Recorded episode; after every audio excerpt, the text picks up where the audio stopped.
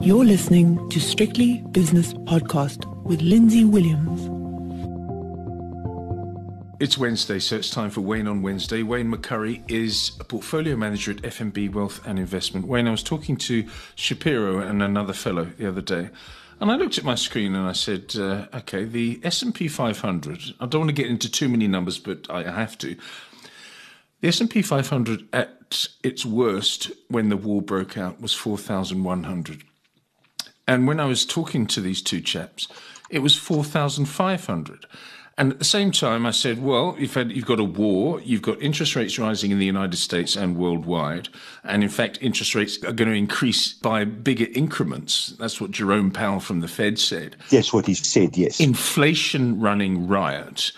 And I said, yes. Are, are, people, are investors not looking at their screens? Am I looking at different screens to them? I find it quite extraordinary.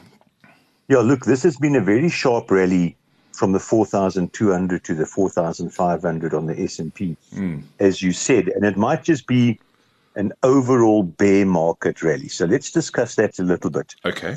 You need certain conditions for a bear market. And essentially there's there's three conditions you need for a bear market. The market must be expensive before the bear market starts. Okay and that the market clearly was in December, January. I wouldn't say it was massively overvalued, but it was clearly expensive. So there's one criteria in place. Second criteria you need is rising interest rates and rising inflation. And that is clearly in place. But ah. normally the third thing you need for a full strength collapse in the market is the economy dipping into a recession. And I don't get that one. But, so two out of the three conditions are present. Okay, but doesn't uh, doesn't uh, rising inflation and a slowdown because of the because of the war equal uh, a sort of a mini version? Are we facing a mini version of stagflation, which is the ultimate enemy of the market? It could very well be. I'm very reluctant to call stagflation. Uh, I'm very reluctant because you know, despite what everyone says, I still think a lot of this inflation is transitory. So let's in, let's examine the inflation, no, uh, okay. and let's say there's mm. let's say it's six percent above normal, and I'm using incredibly round numbers now. Yeah, two percent. So one third of that is oil. Now, who knows what oil is going to do? I think it's going to go down because there is no shortage of oil in the world. It might take time for additional, if, if you know, if the Russian oil is banned from Europe, etc., etc., it might take time for the other players, especially Saudi Arabia and American shale, to fill that gap, but they can. You know, so it might take a year, but there's no shortage of oil at over $100 a barrel. There is just no shortage.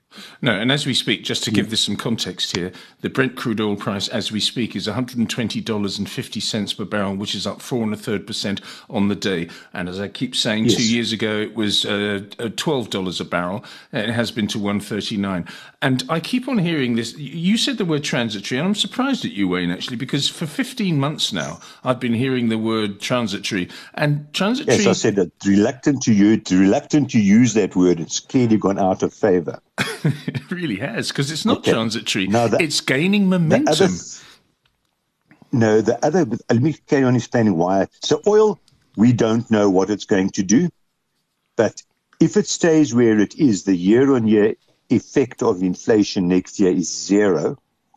So, it's got to go up another 50% yeah. in the next 12 months to have the same effect on inflation. It could do it. I don't know. Yeah. But I don't think so because, as I've said a few times, there's no shortage of oil. Uh, there the is a shortage of percent, or the, but there is a shortage of wheat. There is a shortage of corn. Uh, there is a shortage of natural gas. Uh, natural gas up 1.1 percent today, a multi a multi year high for natural gas. So I mean, we focus on oil because the energy sector is a major major component of the inflation equation. But on the other hand, Correct, there are other yeah. things as well, Wayne. There there really are. Yeah. Shipping costs, for example. Okay, the, the other the other the other third of the extra inflation is essentially owner's rental equivalent In other words, the cost of living in a house. Yeah. Um, because no one built anything during the COVID, and there were and there's shortages of timber and all of these things. The amount of new houses being started in America now is is incredibly high. So those prices at owner equivalent rental prices will come down as the new stock hits the sales room, the the the the, the, the selling list. So so that I truly think is transitory. And then the other two, the other the other excess, the other one third excess Yes. is the food and the logistics and the bottlenecks because of COVID and all of that. Now, food can food can't go up forever eh? because food is the one commodity where within a season you can meet shortfalls quite quite comfortably. You know, at these high prices, there's plenty of fields that didn't make money when prices were lower than this, but they'll make money now. So, so food is the one commodity where you can, you know, if there's a shortage in oil, it, it takes you a while to get the pumps going and get everything moving.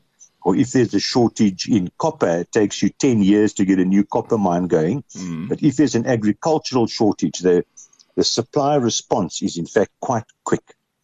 So I think inflation, a lot of it is transitory, mainly based on my oil story. And of course, the war can't last the next 10 years, eh? Well, the, well, the, the Afghan war, going- the Afghan war lasted lasted uh, twenty years. So I mean, I don't see why the this this one couldn't. The Afghan war is nothing. This is of far more importance to the world economy and of far more importance to Russia Yes. than Afghanistan. At the end of the day, economically speaking, Afghanistan meant nothing. No, it meant nothing. But the point is, it, it's a similar sort of war because if Putin's troops keep on running out of fuel and keep on running out of food and keep on raiding villages and doing all sorts of unspeakable things to people, then it, it, it they become entrenched like they became entrenched. Don't forget, Russia invaded Afghanistan and they lost. Yeah. Like America they invaded took the bums kick, Afghanistan yeah. and lost. So it can happen again. Well, the British invaded Afghanistan and got their bums kicked in the Khyber Pass as well. yeah. So there's a bit of a history, but let's, let's not talk about Afghanistan. No, let's not talk about Britain as, as, the as Russian, well. the Russian economy hmm. cannot withstand these sanctions for even a relatively short period of time. Hmm. The economy will collapse around their ears. So I still think there'll be a resolution in months, not years. I think this- Simply because there was no sanctions when Russia invaded Afghanistan. There was no Rush sanctions against America when they invaded Afghanistan. No, that's what, that, that very, wasn't the point I was making. It's, it's it's got that it's got to that point where uh, No, I'm just saying the war, the war itself, the actual physical combat can go on, as you said, for 20 years, it can possibly. do. Yeah, But the Russian economy under these sanctions cannot go on for 20 years, for 10 years, or five years, or even a year. It, it is these sanctions are punishingly bad for the Russian economy. I mean, their economy could shrink 15% this year. They got no access to capital. They got no access to the global settlement systems. Pretty soon, they won't be able to sell oil and gas, and that, and they live on oil and gas. I mean, but that is the Putin doesn't care. Putin could be a trillionaire. You know that because Yes. I've, I've been listening to uh, uh, two It's quite po- two possible, podcasts. but there's more. There's more. There's more than one Russian who lives in Russia. Putin's not the only guy who lives there. Yeah, but he doesn't care anymore. He doesn't care. But He, lots of dictators didn't care until the day they were thrown out. tell you There's, what, there's, there's. Well, anyway, I don't know about politics. All I'm saying is I. the Russian economy will shrivel and die if this war carries on. So for that reason, I don't think it will. I can tell you when look, Idi, when Idi Amin. No, before we go on, let's let's talk some Yeah. politics now. When Idi Amin was deposed, who who who looked after him? Saudi Arabia. Uh, so when Putin is deposed, which he will be, there will be a, a democratic uprising in in the Russian Federation. It won't be in three months or six months. It may be in three years. Someone will eh, someone will look after him, whether it be Kim in North Korea or President Xi or whoever succeeds him in China. Someone will look after him. He doesn't care, Wayne. This is my opinion after listening to Yeah. so many podcasts. Now, look, it's quite possible. My own personal opinion, for what it's worth, because as I said, I'm not a political expert. Nor me. I think you will be facing such internal pressure that you'll declare victory and retreat because it seems to me like Ukraine will give some form of autonomy or if not independence to the those those eastern states Mm. And they've already been, you know, Crimea has already been taken away from him for 10 years. So, I mean, it's not as though this is a new. But anyway, let's leave that aside. Yes, leave the it aside. The point is inflation is inflation is going up. Whether it's going to 3% or 6% or 8%, it's going up. That's not good for equity. Um, and yet we've had this massive rally as we're speaking about it. There's an argument that I saw on Bloomberg today that said, is the bond market sell off, in other words, rising yields and the actual bond prices that you invest in yes. Uh, come off? Is that good or bad for equities? Where do you stand on that one? No, it's bad for equities. Simply because equities, an equity price consists of two things. It consists of a projected forward income stream, whether you call that profits or dividends or whatever, but it's a projected forward income stream discounted at an applicable discount rate. That's all a share is. And if your your applicable discount rate, the biggest single component of that is the bond yield, being your risk-free rate, and then you add risk onto that because earnings are uncertain. So your discount rate has gone from 0.8, 0.8 percent beginning of last year yeah. to 2.4. This is not good for equity. Okay, so it's not good. No, it's not good. So when you see the bond market, I mean, it was it was only a couple of years ago uh, that the the US ten year bond yield was something like 0.7 percent. It's now it was 0.6, yeah. Yeah, exactly. And now it's gone up four times to 2.4 percent, or it was last evening. That's a 400 percent increase in the price yeah, of money which is extraordinary. Yes. It's, it's, yes, it is extraordinary, but what's truly extraordinary about it is how, how abnormally low it was in 2019 and 2020. Mm. It is now actually just returning to normal levels. Mm. So now, somewhere between 2 and 4% is the normal level for the US government 10 year bond. And uh, it's just now returning to a more normal level. And that's why I've made the point on many occasions with you. Yes. That the conditions that persisted post the global financial crisis could not have been better for equity. Yeah. And one of those biggest supports was the US long bond dropping from 3% to 0.6. So what's abnormal about this 400% increase was the how low the starting point was the actual bond is now more or less or very close to some sort of normal trading range. Of course, if inflation persists at 6% or 7%, then the US long bond sitting at 2.4 isn't nearly high enough. And that will have to go to 4 or 5 which would be catastrophic for the equity market. I mean, truly catastrophic for the equity market. But it started accelerating, hasn't it? It has really started accelerating. Oh, it, it, it, it, it's well, gaining momentum. That's another word I've, I've, I've used it a couple yeah, of times in this chat. It's, it's, a, it's going up in a fairly straight line, yeah. Yeah, it really is.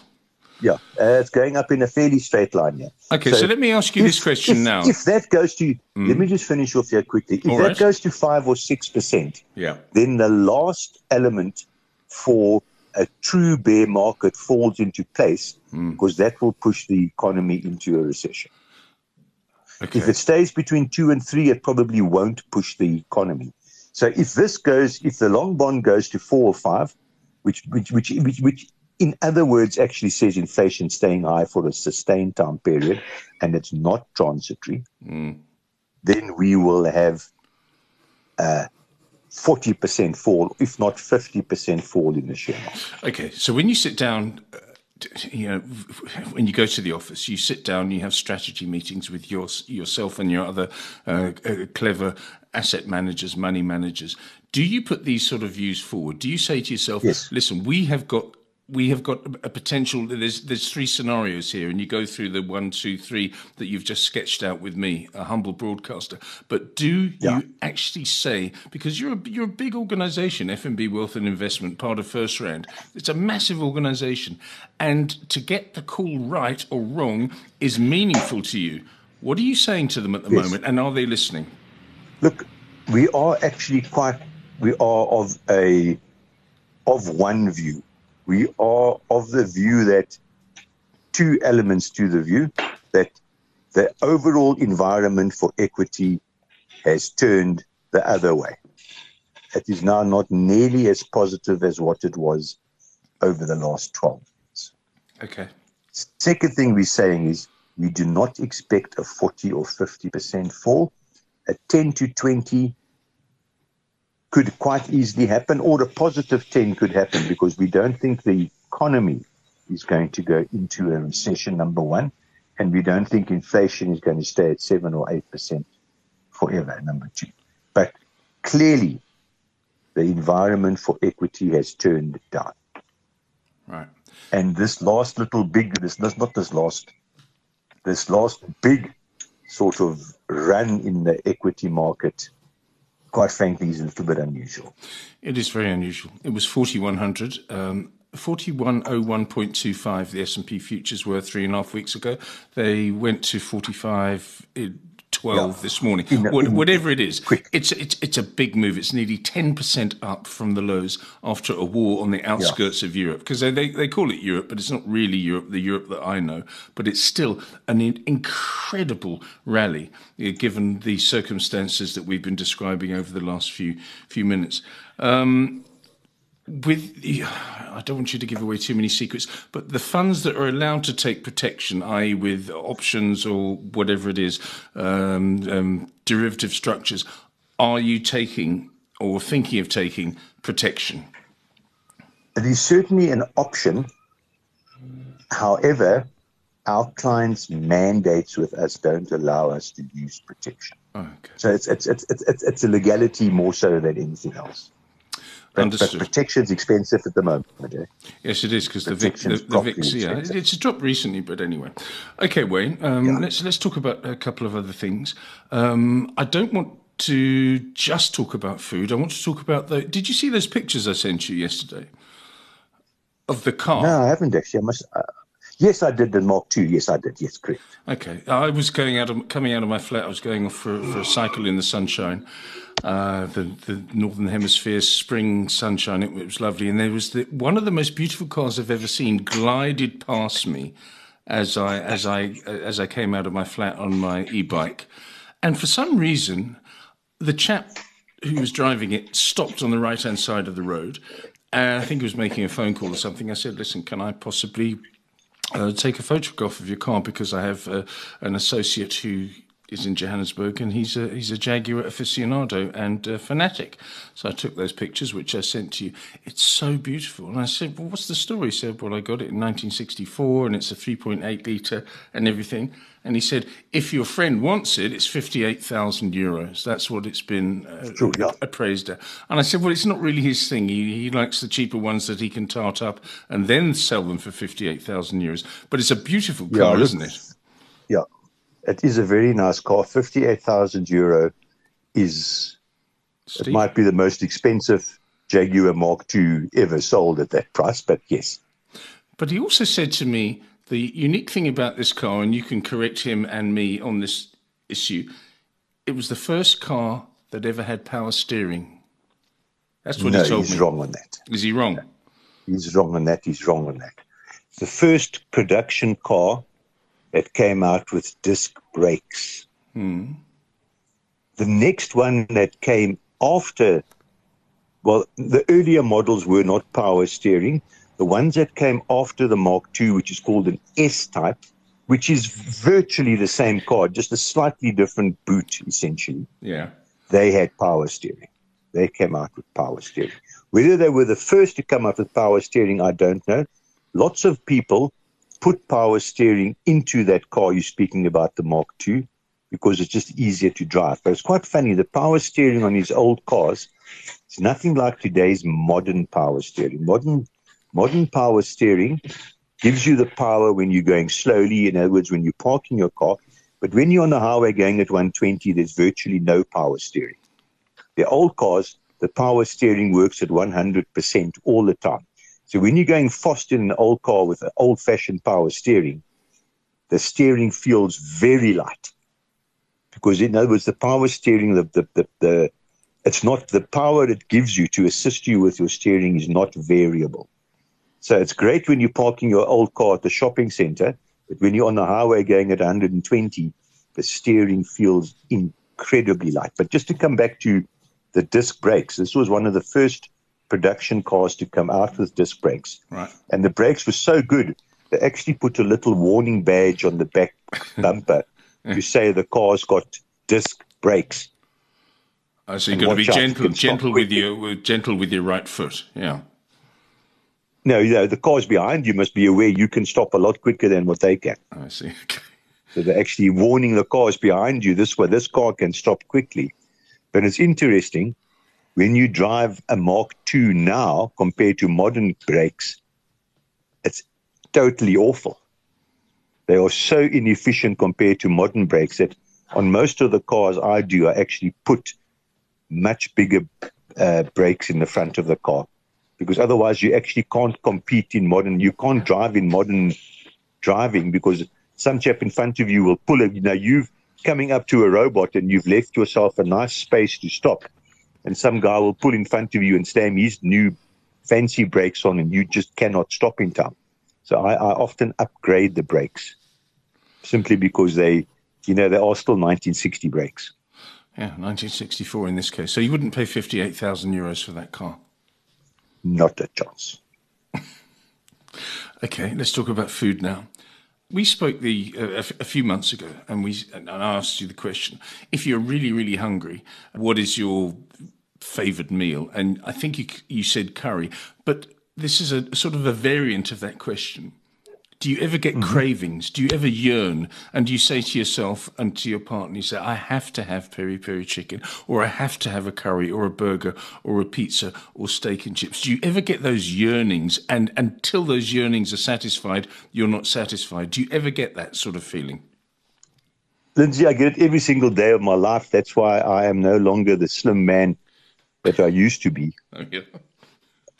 And so I, I, I look in that kitchen cupboard and in the fridge every night. In fact, I would be as I would be a, a slim man again Yes. if I could just tame that urge between let's call it seven o'clock and nine o'clock at night time. Because that's when I get the nibbles. Get and the if urge. there's and I've eaten supper. I've eaten supper. Mm. and I'm not hungry, but I just somehow I don't eat chocolates during the day or chippies or biscuits during the day, but at night time, at those two hours, Oof. if there's a packet of biscuits in the cupboard, it does not survive the African night. Well, exactly. If it's there, it's, it's it's like me, and if I've got a six pack of beer, for example, in there, I, I that, that's why I don't keep alcohol in in the house because if it's there, I just look at it and I think, oh gosh, it looks so good.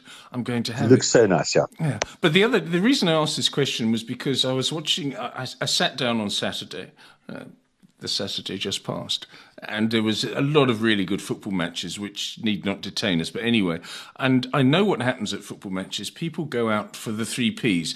Uh, two of the P's are a pie and a pint, and the other P we we don't need to mention. Um, Yeah. And I and I thought, I really fancy a pie, and I found a shop that sells these beautiful pies. And so I went to buy three individual pies, not big pies. Steak and kidney pie, a, a, a, a- a chicken tikka masala pie, and, and a vegetable pie, and they're beautiful, lovely, uh, lovely flaky pastry and everything. And uh, and I brought them home Now, look, and, and had my pie. beer, and I, I needed a pie. That's what I needed, and I got the pie. A good pie is fantastic. Ah, it's fantastic. Now I can tell you a pie story. Please tell me. I have a very I have a very dear friend of mine who I see every day of my life. Oh yeah. He comes he comes to the garage here and he works with me.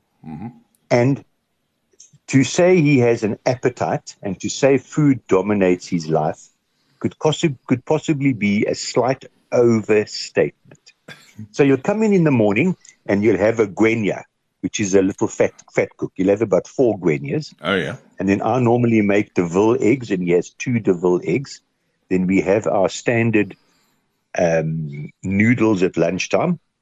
But then when we knock off here at four or five o'clock, you're going home to supper now. He's eaten during the day, but he pops into the pie shop at Cresta Center and buys a pie. But he's too scared to go home with the pie and eat it there because then his wife's going to say to him, Why are you eating a pie now? I've just made supper or we're just about to eat supper. So he sits in his car and eats the pie, eats the pie, and then throws the packet away in the dirt bin at the shopping center. so he buys a pie on the way home, always steak and kidney, just virtually every single day. And I must say, a good steak and kidney pie, oh, it's delicious. Eh? It really is, especially. I like it with Worcester sauce. I like it with Worcester sauce. Yes, but a good steak and kidney is good. And also, if it's it, it's if it's mixed, they, they make these Guinness steak and kidney pies as well, yes. which which adds Ooh, yes. a, a, sort of a, a sort of a unctuous uh, quality to it. I there's love a, the Guinness steak and kidney. Oh gosh, there's a there's a there's a like a, a convenience food chain restaurant in the UK called Eat. Yes, they have got a steak and Guinness pie there. Wow. It is fantastic. Why is it that every time I speak now, to you on a Wednesday, I, I just want to go out starving, and eat now? Yeah, I'm absolutely now, this, starving. The same good, this, I'm drooling. The same good friend of mine and I went down to Durban to pick up some motor car spares, and on the way back, we stopped at the Windmill Restaurant Roadhouse thing at Nottingham Road, mm. and we bought we bought curry mince pies. Oh God! They were delicious. Okay. In fact, this windmill place is really nice. They sell mielie bread, corn bread. Yes. And you you buy it and you you cook it, and you can either toast it or just have it like it is with a warm it up, uh, cook it, have it uh, with a bit of butter on. It is delicious. Wayne McCurrie is sometimes a portfolio manager at FNB Wealth and Investment, and that was Wayne on Wednesday. The views and opinions expressed in these podcasts are those of Lindsay Williams and various contributors and do not reflect the policy, position, or opinion of any other agency, organization, employer, or company associated with strictlybusinesspodcast.com. Assumptions made on the analyses are not reflective of the position of any other entity other than the speaker or the author. And since we are critically thinking human beings, these views are always subject to change, revision, and rethinking at any time. Please do not hold us to them in perpetuity.